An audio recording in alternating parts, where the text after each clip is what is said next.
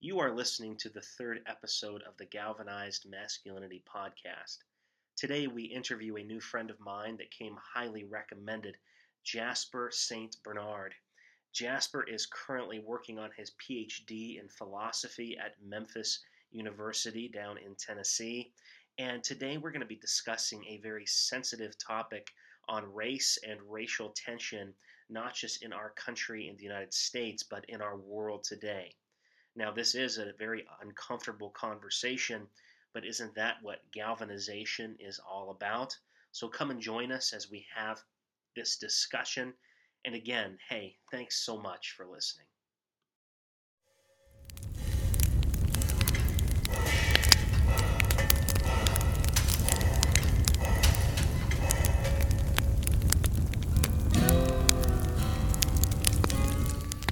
All right. Well, I'm here with my good friend uh, Jasper St. Bernard, and we are going to be talking about um, a few different things that has to do with race today. And uh, our podcast is for people, for men especially, you know, redefining the word of masculinity from something that's negative to a positive one. And in order to do that, we have to have uncomfortable conversations. And so thank you so much, Jasper, for coming today and being willing to have a uncomfortable conversation. Oh yeah, no, it's my pleasure. Good to be here. Awesome, awesome. So let's get kind of right to the brass tacks of this. Um, whenever we have a conversation that has to do with race, especially in today's political and social climate, a term comes up that I think can often be misunderstood and is maybe one that I don't understand completely myself. But can you kind of define for us what the term um, white privilege means, like where it came from, and and if that's like, is it an insult to white folk, or, or what is that all about?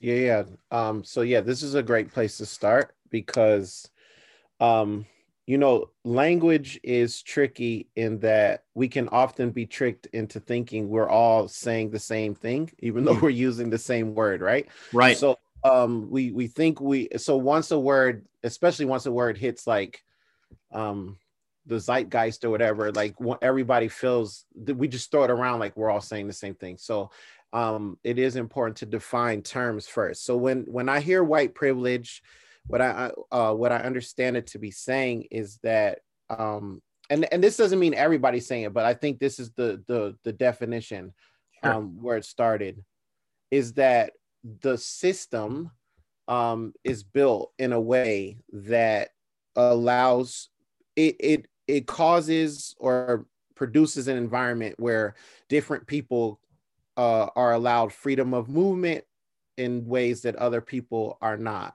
right mm-hmm. Mm-hmm. Um, so one story that came to my mind when i was thinking you know thinking through this and getting ready was the um, this uh the young woman in central park who got into an altercation uh, with a black man who was bird watching. Yeah, um, yeah, I remember this. So yeah, so she she decided that that argument um, warranted her calling nine one one. Mm-hmm. Um, and when you listen, right, when they're first arguing uh, or discussing her putting her dog on a leash, they're not they're not really arguing. Yeah, she she she sounds one way, and then when she calls, um she her voice changes and it modulates and she's now threatened and mm-hmm. like it is it it is that kind of understanding of how emer- the emergency call system works that one would say is uh is an example of white privilege right like she sure. knows that um, she is going to be heard a certain way. She knows that if she tells the story a certain way, that story will be understood by the or it will it's more likely to be heard by the operator in, in a certain way right so all all that is not all that is meant but much that is meant by privilege is that the the the world that we experience here is built in a way where one who has um darker skin is going to there's going to be some disruptions and hurdles yeah. into respect to how they move through the world that would not be experienced by someone whose skin uh, is white. So, for you're saying for for white, just for white people or lighter color color skinned, it it favors um, that type of person uh, that yeah. looks a certain way. So, I mean, I'm obviously one of the whitest people out there. I'm of Irish descent, so you know I'm I got red hair and all that good stuff. when I when I was first trying to like understand this term of white privilege, is that something that I should be guilty, like I should feel guilty for? Mm. Uh, how, how do I how do I respond to that? Yeah, so I you know I, I, was talking to a friend about this the other day, and then this came up yesterday on a, in a conversation I was in with some people on Facebook. Like, I, I think it would help us in these in these more difficult conversations um, that we're having that we need to have about race if we would just table the the the moral part initially. Sure. what I, it was so what i mean is like there there are a lot of people whose knee jerk reaction is to immediately ask that guilt question. Mm-hmm. and i think we you know many of us want to be um absolved before we have the conversation right? So like many of my white friends like they want to know that they can be seen as a good person. I i air quoted that for the yeah yeah yeah. right? They want to be seen as a good person and they want to be assured that they'll be seen as a good person before they can have before they have the conversation so like i'm hmm. not a bad person is often the knee-jerk reaction i don't think that's the important part of this conversation right so like no, like white privilege does not mean that every white person in America should just feel guilty because we didn't ask to be born. You didn't ask to be born the whitest of white. I didn't ask to be born like black. We didn't have a say in that, right? Right. And we come into the world like the the question of guilt.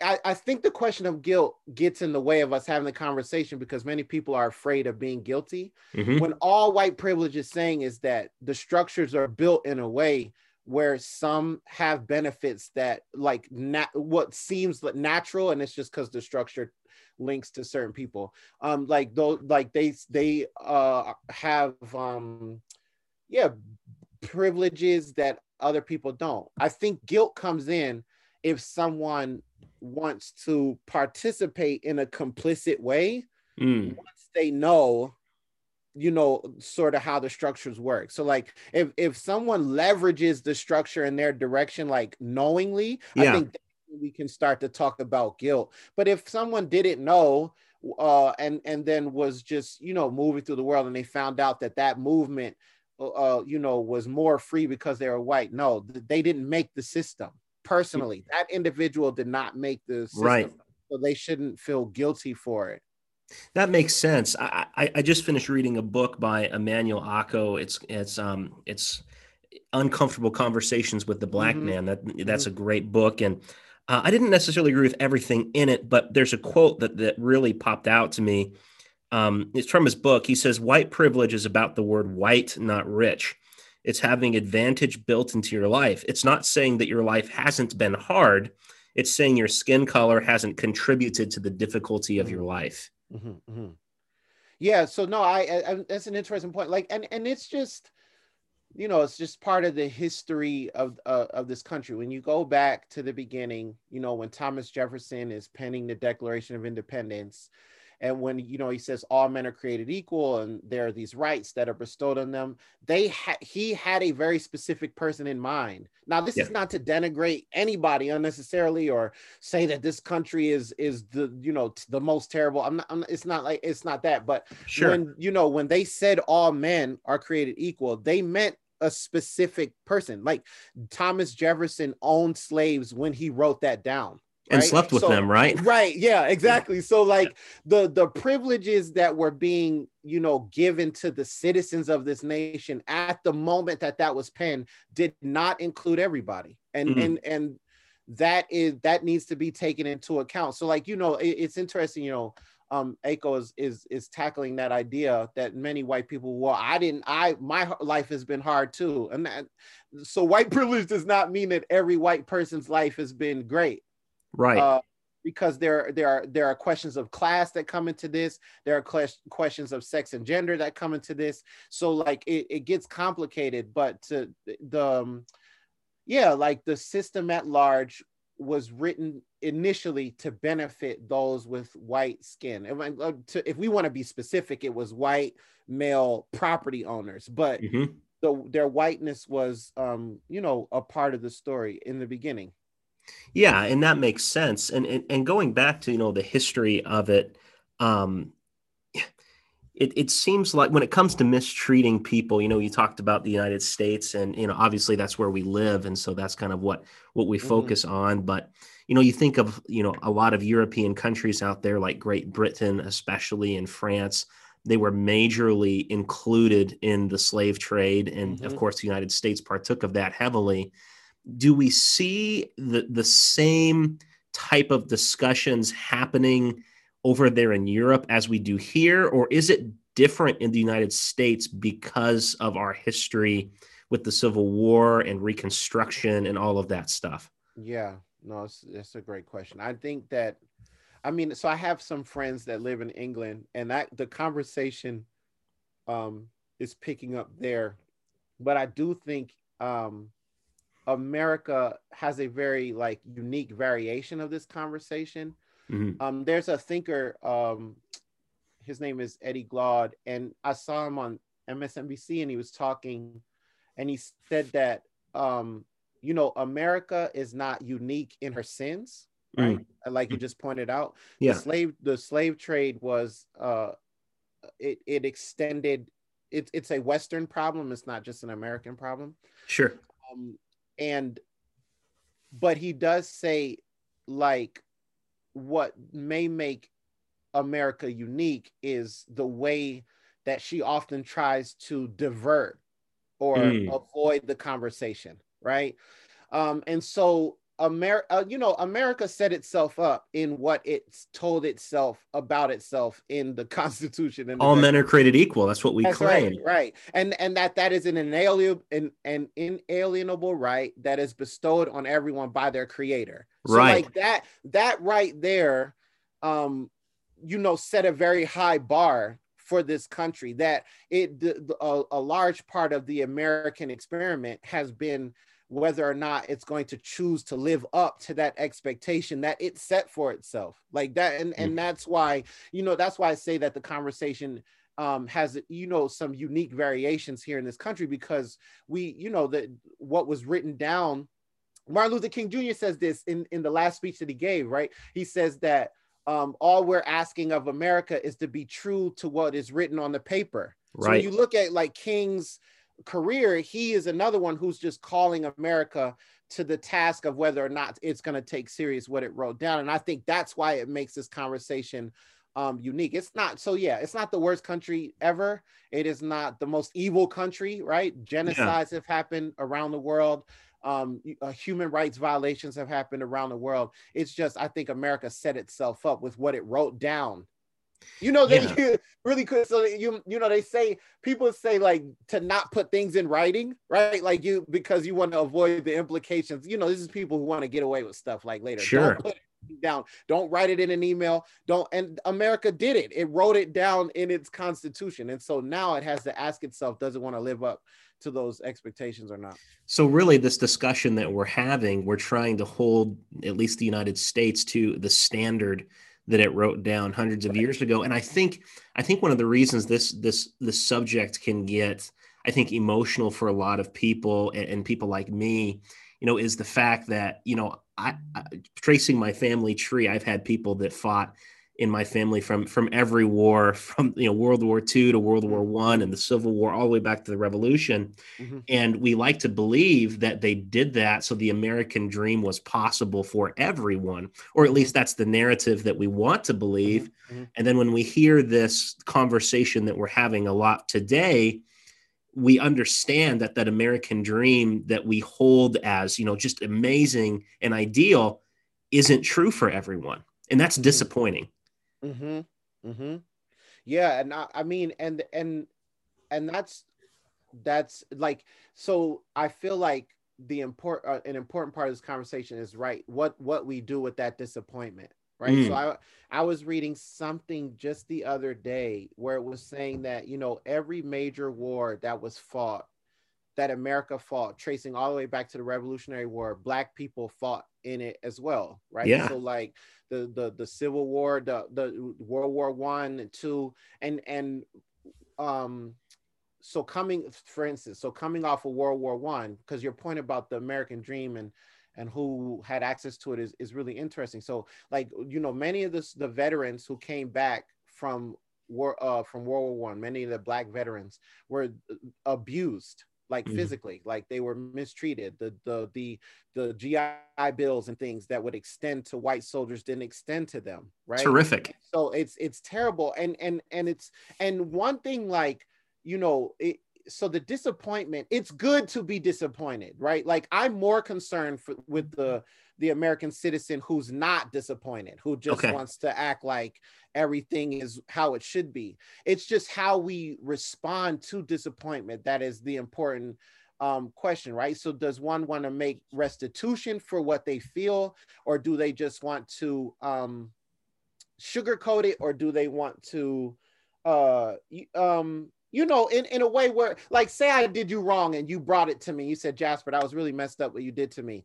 And yeah. if I if I said to you, yeah, uh, whatever, but I've done these five good things to you, that that wouldn't that's not the response you're looking for from me. It should right? cancel out right? Right yeah right yeah. Like you're bringing up this one thing but like think of all these great things i've done for you. Or why do you bring up that like why are you bringing up that thing that i did wrong to you uh, when you've done this wrong to me? Like any of those responses you wouldn't be looking for because it's not addressing the wrong itself mm. right?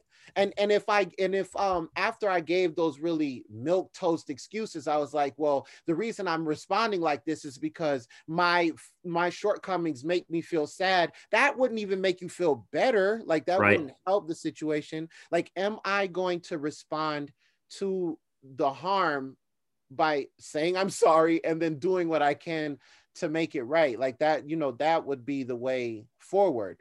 And and that we can extend that out, you know, to this question as well. And, you bring up such a great point. Like often when these conversations are had, and I've heard conversations take place between, you know, uh, different people that I know, you know, when when the the subject of American slavery comes up, one of the first things that is often thrown into the argument is what about all the indentured servants from Ireland what about all the all the white servants and we're not we're not we're not saying that that's not true it was but it, we throw it out there as almost like a defense mechanism. Mm-hmm. Uh, and in in trying to be def- in being defensive, it's actually kind of a red flag, isn't it? Yeah, yeah, ab- absolutely. Um, and that story, I mean, the introduction of the indentured servant is you know, if, if we took history seriously and if we took the conversation seriously, then that very distinction between the indentured servant and the slave is an important one. Right? Oh, that's a great point. So, so even to bring up the indentured servant is suggesting that there was a kind of servitude that was not the enslavement mm. that was experienced by Black people. And so I, I just wish we were more patient and we were more um, intentional, like when we when we went through the historical conversation because we do kind of tell on ourselves when we make those responses and and uh, sometimes i guess we don't realize it. Mm. yeah. I i think it was uh, i have it written down here it was president uh, lyndon johnson. He said um, you can't shackle and chain someone for hundreds of years. Liberate them to be completely free and then rest and justly believe that you've been fair. Right. I, I think that kind of illustrates the point that we're talking about so you know we, we talked you just mentioned that guilt and, and how we deal with that or that disappointment the, the american dream hasn't always been possible for everyone. So what can i practically do mm-hmm. as a white person? I mean i'm 25 what, what can i practically do to help combat um, that ideal or, or just racism in general? Yeah um yeah i get this question a lot from uh, my white friends. And what i would say to them like you know, all you can do is what you can do, right? So, like, systemic issues cannot be magically solved by an individual. Mm. But many of my white friends have family members who have like these really bad histories working in their mind mm-hmm. that that help confirm the the american mythology when you're it when you're it at thanksgiving and you know uncle johnny oh is, yeah is talking really recklessly uh like that it that's the moment to not be to to not be silent um you know to to to be conscious of the times in public spaces where um, often either blackness or whiteness is being weaponized and mm. and like doing what you can right to just speak out on behalf uh, of the of the downtrodden and the and the alienated. I one of the one of my uh, one of my heroes is um, Abraham Joshua Heschel, who was like a Jewish thinker uh, who escaped um, the Holocaust. He moved here um, mm. and worked for the Jewish Theological Seminary. And in the so he he escaped um a particular persecution that was relevant to him and his family the way we often talk about these things right yeah but, but as he was here and he was teaching the civil rights movement really um caught on and when um king martin luther king jr and and, and others were marching in selma heschel joined them in the march like he mm. marched with them and and he so to not just see um any to to not I, I think one of the important things is to not be sensitive to only those persecutions and difficulties that immediately impact me right mm. but to like be involved in a way um where i am trying to uh work on behalf of those who experience persecutions that are not mine. And i think white people you know can do that. I think and i think it's i really do believe it's it can start at the family dinner table mm. when when those conversations go awry to not just be quiet and and to complain later to a black friend like yeah my uncle's really racist. Like it's it's important to tell your uncle you know lovingly because that's your uncle and to love them but right. like to just be like that that's not how this worked that's not the story and and to to really um to to seize those moments and to make the most of them Huh. And, and, and that's hard, you know, often when, you know, because I've had some, and, and for some reason, and this isn't to, this isn't to be, I, I hope I don't come off as ageist or anything, but it often seems like it's that, that older generation that, that tends to maybe have those, you know, those maybe racist tendencies. And mm-hmm, it's mm-hmm. often a temptation, at least for me, just, just to be quiet and say, you know, there, there, there's no changing that. I might as well just, you know, avoid a scene or whatnot. But, you bring up you bring up a very good point in just you know having a having a conversation and not a fight right right yeah for sure i wanted to believe so there was a time in my life where naively i wanted to believe that we would just age out of racism yeah i've heard that before. right? Like what what we there's this there's this narrative of inherent progress right? That our nation is just all automatically and always moving forward. And so just with time um you know we'll we'll age out. And yeah. i was uh around i mean i don't even know the year but like there have been challenges to that i don't believe that anymore and and hmm. one of the things recently um that jumped out that read that um kind of like reconfirmed this is I was watching um, King in the Wilderness, a documentary on like, like the last four or five years of Martin Luther King Jr.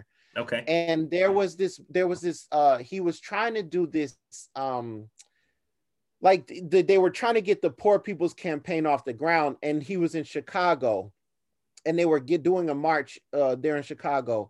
And in the, in the video, there's a, um, there's a little white boy, he can't be, he has to be like early teen at the latest. Like he's a young kid. And he has a recorder in his hand and he's like playing some song on the recorder and he's like shouting like racial epithets at them. Oof. Right. And it hit me like, like I was it like this kid is, let's say he's 11, right? Yeah. And this is the mid 1960s so now we're 60 years later. That kid would be in his 70s if he's still alive, if we do the math. But now that kid is someone's grandparent who is at the dinner table, you know, re, um, shouting shouting what they learned from their grandparents. So here's what I'm saying. Like, I think that racism gets passed down, mm. right? It's so yeah isn't an inherent aging out that's going to happen because those young people who learned it in the there during reconstruction so during the late 1800s there were kids who learned it and then they became adults and they passed it down. And then we get to the civil rights movement and someone is passing it down to like when you look at um uh the little rock nine who are trying to integrate schools those were little mm. kids yelling at them right? Yeah. So then those kids become older. So uh, if we don't do the work we're never going to naturally age out. Like it's just not going to happen because mm.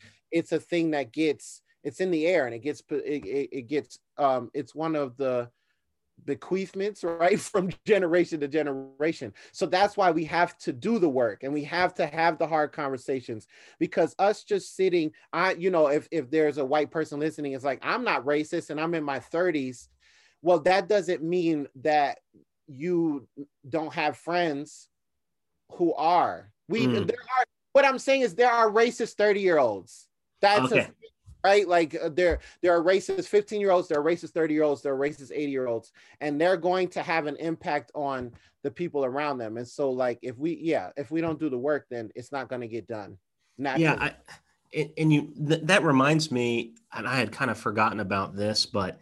I was at I was at a certain event, and I won't I won't name the event, but okay, I was at a certain event where there were quite a few families um, that were around, and um, I remember that there was there was um, there was a black family and a white family that were in close proximity, and um, they had a few toddlers, and um, the white toddler came to um, her mother and said, I, "I don't like her," and pointed to to the black family. Mm.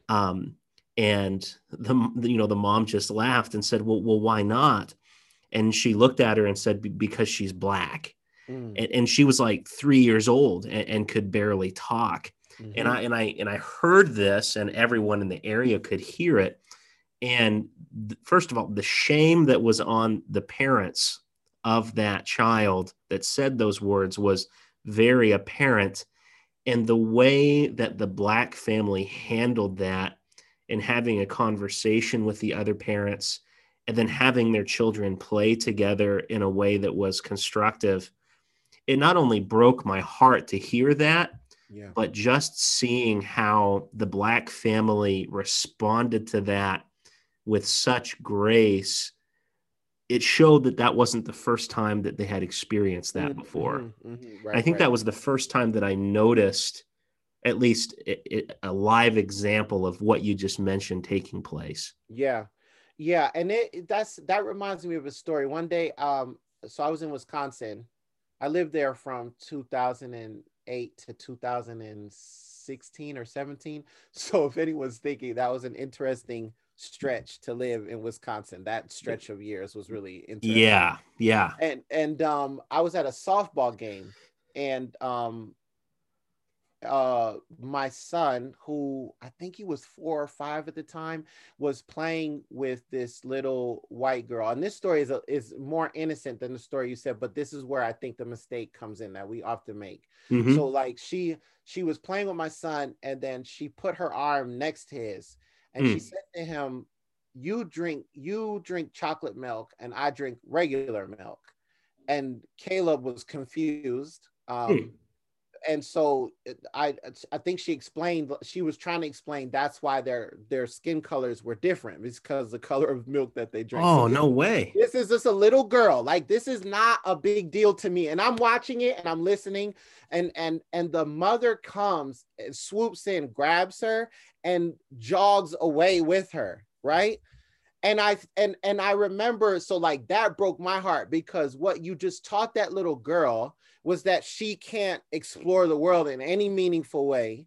And that once like because that for me that would have been a moment to just explain to her oh that yeah. that's not how milk works and that's not how skin color works and like, very innocent. Yeah it's not that big a deal. But i think when we like uh, because uh, the when you said about the family feeling shame that's what it remind i think shame often comes in and it disrupts our ability to meaningfully move forward that's why you know as heartbreaking as it is I, you know it it kind of made me happy that that black family had an opportunity to talk to that white family because only in those only in those moments will we be able to really deconstruct the bad myths because I, I mean that little girl she's three years old she I, I, I can't ascribe like evil motives to her. Like that would be ridiculous, right. right?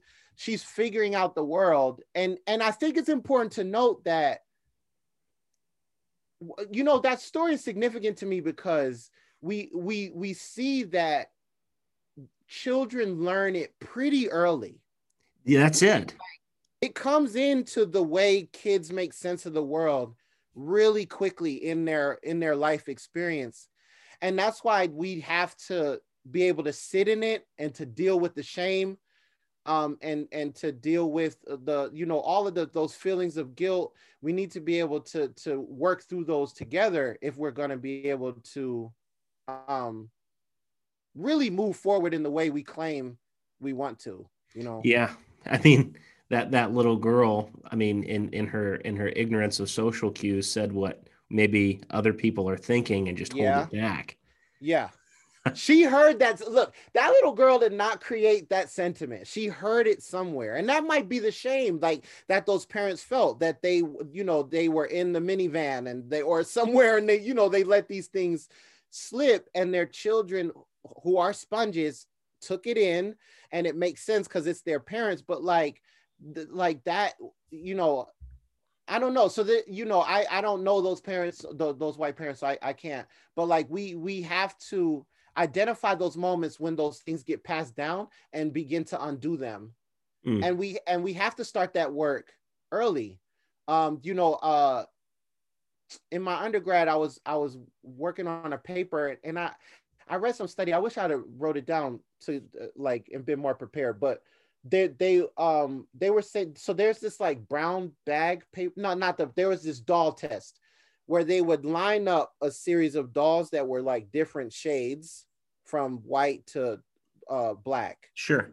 And then they would ask children to pick the doll that they wanted to play with and the doll that they didn't want to play with. Mm. And then the child had to say why they didn't want to play with the doll that they didn't want to play with. Wow. And, and, there were many white children who did not want to play with the, the brown doll uh, because it was bad. That's what they said. Like this, that that doll is bad. It, it, it doesn't act right and these are like they they noticed that at you know as early as four and five these children are already making um, these decisions do you think that's partially because maybe they didn't grow up around you know that that's what looks like them or is it deeper than that I think I, I, think it can be part the, the the thing the first thing you said I think it can be part of it for sure that the, there's an unfamiliarity. There were things that were said to me in Wisconsin that I do believe were said to me because um, where I lived in, uh, so I lived in central Wisconsin, like right in the middle, and there weren't many black people there. That's the Great White North, right? Yeah. yeah. and so, like, there were there were many white people who did not have exposure to black people, and right. you could tell you could tell in the way that they addressed and the, and they talked. So, like, there were there were some things that were said to me that were not um, I don't think motivated by any evil desire or anything like that. Um, and so that is a part of the problem, a lack of exposure. But there were also, um, there were also, you can tell that some were driven by narratives hmm. that were evil. So like there was a lack of of of, a familiarity, but then you could tell that and and I mean, I could tell stories, but I don't want to keep you all day. But like, there, you could tell that that lack of a, of a familiarity was deemed a blessing by some. Because I'll, I'll tell you one story. There was one guy who I was talking to that I knew. Like, I'd go, my family would go to his house, we'd eat together. Um, we, you know, he would bounce my children on his knee, at, like with his grandchildren. Like he, like, like we, I thought that we were family because that's how yeah. it was talked, right? And then one day after this was 2015, 16, when things were starting to really heat up in a way that was becoming increasingly uncomfortable. We were having mm-hmm. this conversation, and he said to me that like black people have in they they are inherently criminal mm. like in, in their heart and that this is this is this can be demonstrated when you look at chicago and baltimore and the different it was after freddie gray was murdered that's what it okay. was freddie gray was murdered and then baltimore there was some uh, you know protests and and oh, there yeah. was uh, yeah and so like it was that it was we were talking uh, about the bigger picture, but that was the vehicle that got us there. And so he was like, Yeah, because black people are inherently criminal, and you can see it. Like, look at Baltimore, look at Mar- um, look at Chicago, and then he named one other city, and he was like, "That's the evidence." and then we had to have a really long conversation and my first question to him was like well you, like you know you know i'm black right because i don't know if it like clicked for him mm. that like that my family was black after all these years you know spending time with him and he said you know yeah i know that but you're one of the good ones or whatever you're oh. one and that's see right so like yes part of it is a lack of a fami- familiarity sometimes but i do think that there are some there are more evil narratives that are underneath a lot of this mm-hmm. that inform uh, a lot of these interactions and and that makes a lot of sense and, and you're bringing up you know a, a, few examples you know from the past. You think of baltimore. I was living in tuscaloosa alabama at the time oh okay. and uh you know a, a few more um a little bit more diverse there than in where you were yeah. and the conversations there were good. But you know we see it um we see what's happened recently in, in 2020 with you know the, the the marches and then you have the riots. Um on on that and again this is another uncomfortable um point uh i was reading again um Acho's book here and I agreed with a lot of what he had to say. Um, and I try not to give him um, I, I, I, try not to read him too critically because he's mm. he played for the Philadelphia Eagles and I'm a Dallas fan, so oh. that was that was really hard um, to read someone from the Eagles. That um, maybe I need to repent of that. But he he said uh, in here, and I find it interesting. He said it's not white people's job to police the feelings of black people. I get it. It's not anyone's job to police anyone's feelings. Mm-hmm, mm-hmm. Um, but it says this, but as fellow human beings, grant Black people the right to the full gamut of emotions regarding their wounds. And I'm sure that you've heard this question asked or the conversation take place. Um, you know, with these peaceful protests that took place, and then you see the riots that that came afterward.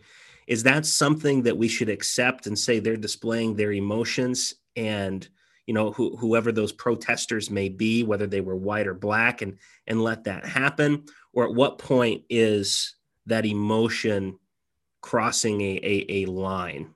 Yeah yeah. So this was one of the tougher conversations i had uh, several times this uh, you know in 20 last year. Yeah. and, and into this year and and one okay so um the the creator of storycorps um which is this do you know what StoryCorps is? Like it's I've this, heard of it.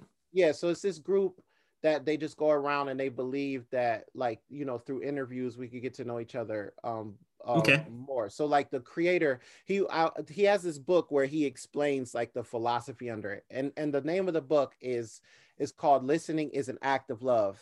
Mm. And it and it really like struck me like that that that title and when he talks through how he got to that place and and so um Martin Luther King Jr., uh, a not so well known quote from Martin Luther King Jr. is that he says that, you know, riots are um, the voice of the unheard, or the, it's, it's how the unheard make their voices known. Sure. And it's, it's a very prescient, although he was dealing with riots in, in the 60s, it's a very prescient kind of um, idea because if someone and so so what I say to people who ask to many who ask the question, well, like riots aren't gonna do anything.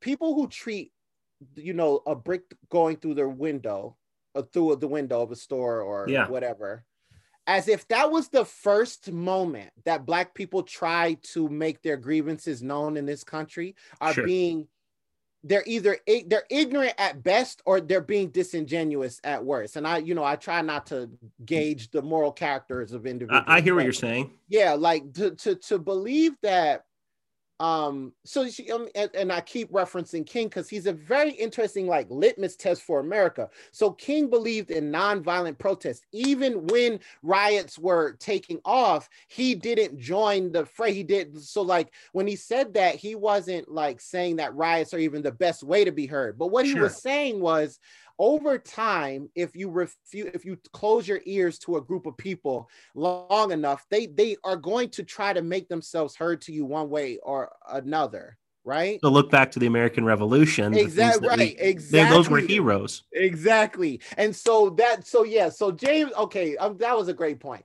because james baldwin says this that and i don't want to take credit for this idea but he says you know when we see it's Patrick Henry, right? With the gun, like give me liberty or give me Patrick death. Henry, yeah. Before he Right. yeah. So when what when we lift up Patrick Henry as a hero, like give me liberty or give me death. Oh yeah. But but if a black person, if you do the same thing, like if you t- if you transpose on that picture, you don't change anything but the color of the skin of that individual, that now becomes threatening. If a black person stands up and says, "Give me liberty" or "Give me death," then that's like violence. And like, why are they saying this? So was the Boston Tea Party uh, a a, a riot?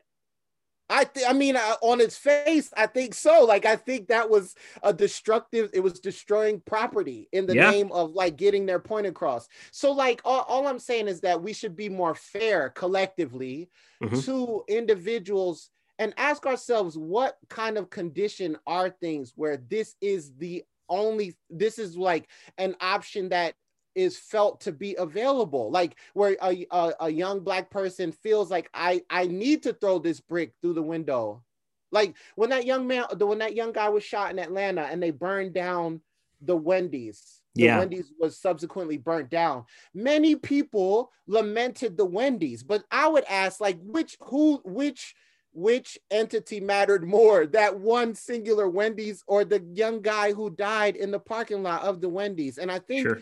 We I, I think often many people don't begin to even take the conversation serious until a target is on fire or, a wendy's is on fire. And that to me again betrays that there are deeper issues here if that's when you can hear them Mm. as opposed to when you know peaceful peaceful protest largely goes ignored ignored. And again with king king only chose nonviolent resistance his whole life and that got him shot in the head. True. right? So like to, to to to suggest and you weren't doing this. I'm i'm now like going back in time through the conversations i had the last year like to to to act like if it would just be nonviolent protest then they would be heard is it doesn't really jive with history. Sure. In a way that is true So all violence is awful, whether it's destroying Sure. property or, or uh, more importantly, a life. But it does tend to get the attention of people. And so while the act of maybe burning down a, a private business or whatever is, is not condoned, it works. and and and it shouldn't and and we all wish that it wouldn't be needed like we Right. wish that we would be able to have the conversation and it be taken serious. Like yeah black grievance is not a new thing. It's like the, the the sadness and the lament that is felt in the hearts of many black people is not new at all. And so to to to um, act like 2020 was the first time we've broached this conversation and that the you know the and not all to and again just for the sake of the listening audience all the protests in 2020 were not violent. Many of them were That's not. right. um and and and many of them in in a lot of the hearts of white people that I talked to were dismissed. Like they don't want they weren't trying to listen. And and the only time they were trying to listen was when um a target was on fire but then they only cared more about the target than the real issue um Mhm. at hand and that that's upside down there's Yeah. something wrong with that um with all due respect you know Oh, absolutely. I mean, it just really shows. Um, and I know that th- this podcast isn't overtly Christian, but it it goes to show the evil that humanity is really capable of. Mhm. I mean, case in point, and then what we've been talking about here today is simply what what most people um, know is just the golden rule, right? Do unto others as you would have them do unto you. right Um, and I don't think that we as a people, whether we're white or black or whatever we may be, I don't think we've learned that lesson. No. And and and a lot and yeah, like man, if it could be that simple, right? Do unto others as you would have them do unto you. And one of the things, and that's why I really appreciate this conversation, because one of the things historically, when you really read carefully from David Walker's appeal, appeal, Sojourner Truth, like if Mhm. you read all the way till now, what black people are asking is to just be able to that that that it would be acknowledged that they are a part of that category others right and we Yeah. know that in the, you know in the beginning uh when when you know pen was put to paper in the Constitution, black people weren't others; they were property. They, that, that's fifths, how right? they were. Right. That's that's how they were classified. And so the fight has been for the acknowledgement that they're that you know we are not property, but we are we are that other um, that that Jesus was referencing in the Golden Rule. Um, and I, you know, that would get us far if we could just acknowledge and not qualified, you know, not like you're one of the good ones and then you become an other, or if you would just act like this, if you would just talk like this, then like that we too are inherently the other, Mhm. and that you know that and um so that uh warrants um you know a certain treatment. I think that's really what's underneath a lot of this conversation. That makes sense. Why is it? Maybe our last question here, because we're getting close to an hour, but why is it, do you think we have lost the ability, not just on this subject, but just in general? Why do you think we've lost the ability to have intelligent conversations like the one that we've been having without? without losing our temper without you know doing whatever Yeah, yeah. I um I think it goes back to that a large part of it goes back to the guilt thing you were talking about. And there you know there's this quote that I heard um and and and, and it's it's profound and it, it you know it says that few are guilty but all are responsible. Mm, And if we could just get to the place where we accepted our responsibility to the other and let that be the motor, you know, underneath these conversations, I think we'd be able to have them. But we are, many of us are constantly trying to evade our responsibility yeah to, to the other. So that's why it's like, well, that's not me. I didn't own slaves. Uh, I didn't do XYZ, but that's not the question, right? Like the question is, what is my responsibility to you? What is your responsibility to me? And are we um uh what's the word? Like, are we accepting that responsibility? Right.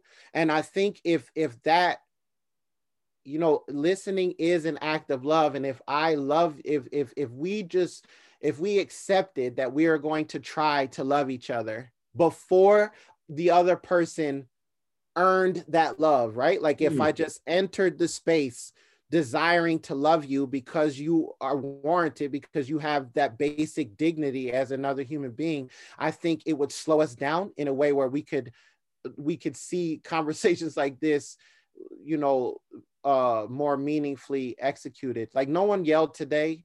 No Mhm. one shouted. No one got frustrated. Um and and and i think we're con- where many of us are constantly trying to evade uh, the indictment that the conversation has right? Like that that i'm indicted in this in some Yeah. way. And if we would stop doing that and just accept our responsibility to each other then i think we it, it will go a long way. Hmm. So just again, including you know that that term of others or your neighbor, Mhm. and, and knowing that every human being, no matter their belief system or or color or whatever it may be, is a human being and deserves that respect. I mean, it boils down to that. yeah Mm. that's it Wow. Well, thank you so much, Jasper, for, for coming on here with us today. Um, I know that I definitely learned a lot, and um, I know that other people will have questions um, as as this podcast gets released. Um, but again, maybe we'll have you on a, again another time. that Sure, would be sure. wonderful. Um, yeah yeah if, if people wondered about stuff and you want to you know have a part two i'd, I'd be glad to yeah. back on with you this was great i mean i, I really enjoyed talking through this with you Hey, thank you so much uh, as well, Jasper, for joining us on our podcast today, and and also to all of our listeners as well. We thank you so much for joining the Galvanized Masculinity podcast, a place where we as men refuse to rust away into insignificance. We will see you next time.